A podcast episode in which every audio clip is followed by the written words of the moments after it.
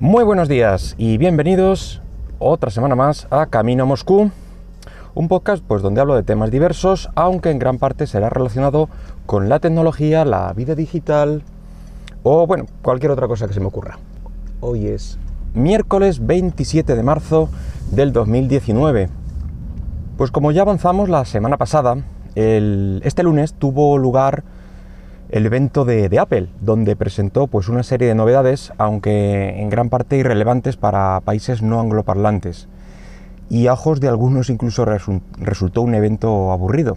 No hubo mención a los nuevos dispositivos que, ya comentamos también, ya que estuvo directamente dirigido a servicios.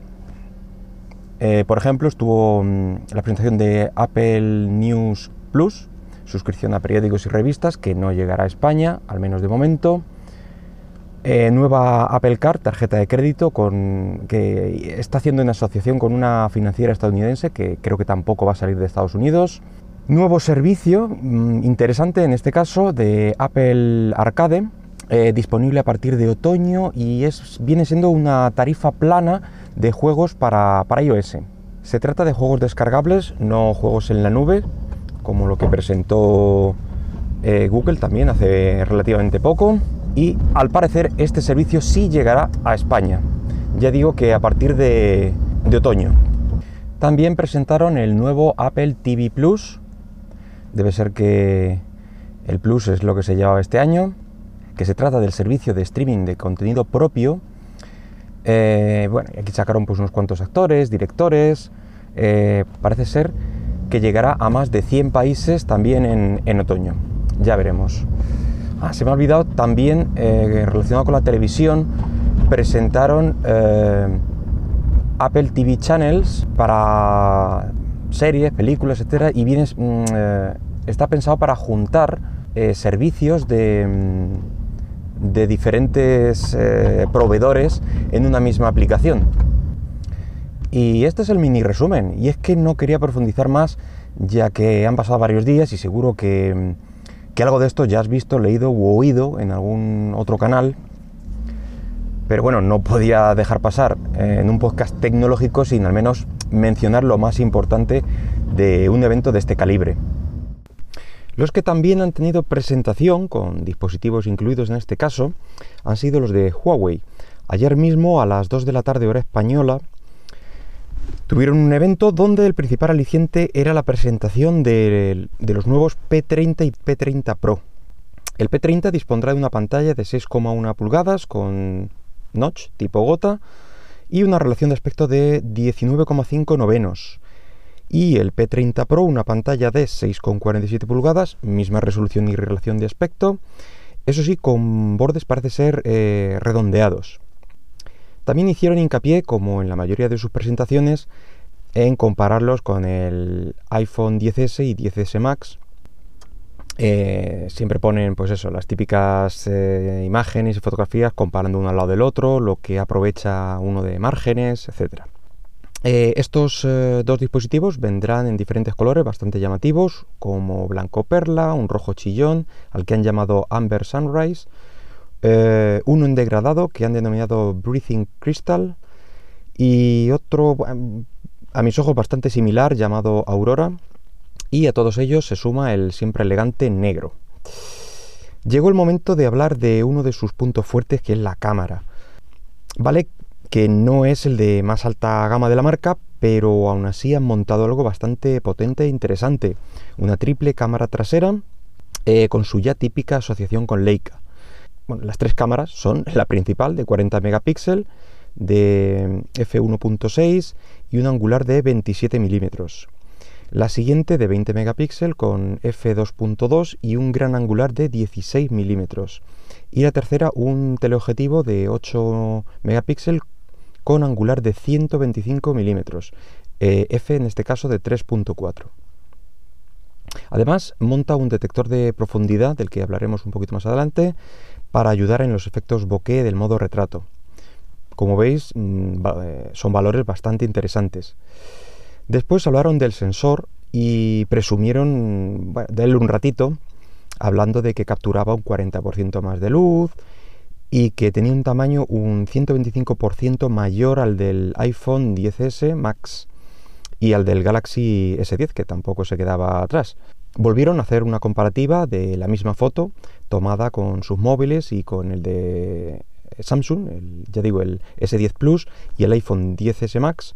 Eh, y supongo que siempre mm, habrán intentado tirar las mejores condiciones para los suyos y las peores para la competencia, pero la verdad es que en el ejemplo, por ejemplo, de una, eh, de una foto nocturna, la suya se veía y además bastante, mm, bastante bien, y la de la competencia estaba directamente en negro.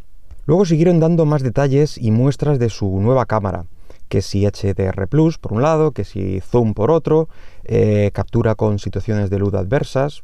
Luego incluso hicieron una demo en directo para demostrar que solo sus móviles eran capaces de captar algo en una, ya digo, en, escenas con, con condiciones adversas. Otro de los detalles que han montado y al que también le dedicaron un rato para presumir, como siempre, fue de su nuevo sensor de profundidad. Eh, denominado sensor TOF, que mejora el modo retrato y que han denominado Provoqué. No podían olvidarse de, en una cámara de estas características, de la grabación de vídeo. Y lo más diferencial, más allá de resoluciones, etcétera, es la estabilización. Eh, es lo que te da una buena experiencia de grabación de vídeo con un móvil y, del que no. Y esto es algo de lo que se han preocupado bastante. Y entre eso, la estabilización que tiene y una lente con zoom de 5x permite vídeos bastante interesantes eh, para lo que suele ser un móvil. Básicamente han montado la mejor cámara en un móvil. Y no lo digo yo, lo han dicho en la web de DxOMark, otorgándole la máxima puntuación general con 112 puntos y concretamente 119 para foto y 97 para vídeo. Algo de lo que evidentemente pues eh, hicieron gala en la, en la presentación. Y después de unos 40 minutos así hablando de la cámara, pasaron ya al rendimiento del móvil en sí, comparando tiempos de lanzamiento de apps y siempre favorables para ellos, que para eso son sus datos. Eh, y por cierto, de nuevo se comparaban con el, en estos tiempos de arranque con el iPhone 10S Max. Montará una batería de 4200 mAh y de nuevo compararon la duración de la batería ya que no sabéis con qué modelos. Efectivamente, con el iPhone 10S Max y el Samsung Galaxy S10 Plus. También utilizan la tecnología de carga inalámbrica reversible, que ya hemos visto en otros de sus modelos, y que permite cargar otros dispositivos inalámbricos desde el móvil. Luego llegó el turno de la renovación de su capa Android con EMUI 9.1 sobre Android 9. Eh, luego comentaron ciertas virguerías eh, del sistema, como navegación por gestos, el escaneado 3D gracias al sensor de profundidad que hablábamos, em, abrir el coche por proximidad, o enviar datos con portátiles Huawei gracias a, la misma tecnología inalámbrica. Ya hacia el final mostraron una serie de dispositivos como una power bank, unos cascos inalámbricos eh, con una tecnología bastante interesante y es que en 5 minutos de carga tiene 4 horas de uso. A mí me resultó realmente impresionante. Otros cascos inalámbricos, eh, ya del estilo de AirPods con su cajita y toda esta virguerías, Luego presentaron también una renovación de diseño de su Huawei Watch GT. Y una última presentación, que aunque parezca mentira a estas alturas de la vida, unas gafas supuestamente inteligentes, eh, sin botones ni conexiones, pero que montan un micrófono, una antena, unos eh, altavoces y evidentemente una, batería. Eh, y ya dejaron para lo último el tema de precios, que voy a saltármelos porque para estos dispositivos me da lo mismo que la batería, por ejemplo, el power bank que presentaron costará 100 pavos, pero en los móviles, bueno, siempre resulta un poco interesante ver eh, por dónde se están moviendo.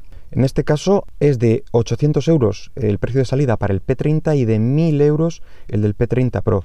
Y es que todo lo que le han metido y de lo que han presumido en esta presentación, pues tiene un precio. Y eso es todo. Esto fueron las dos presentaciones de esta semana. Nada más por hoy. Espero que el podcast haya sido de tu agrado y si lo deseas déjame algún comentario por Twitter en arroba camino Moscú. Venga, hasta luego.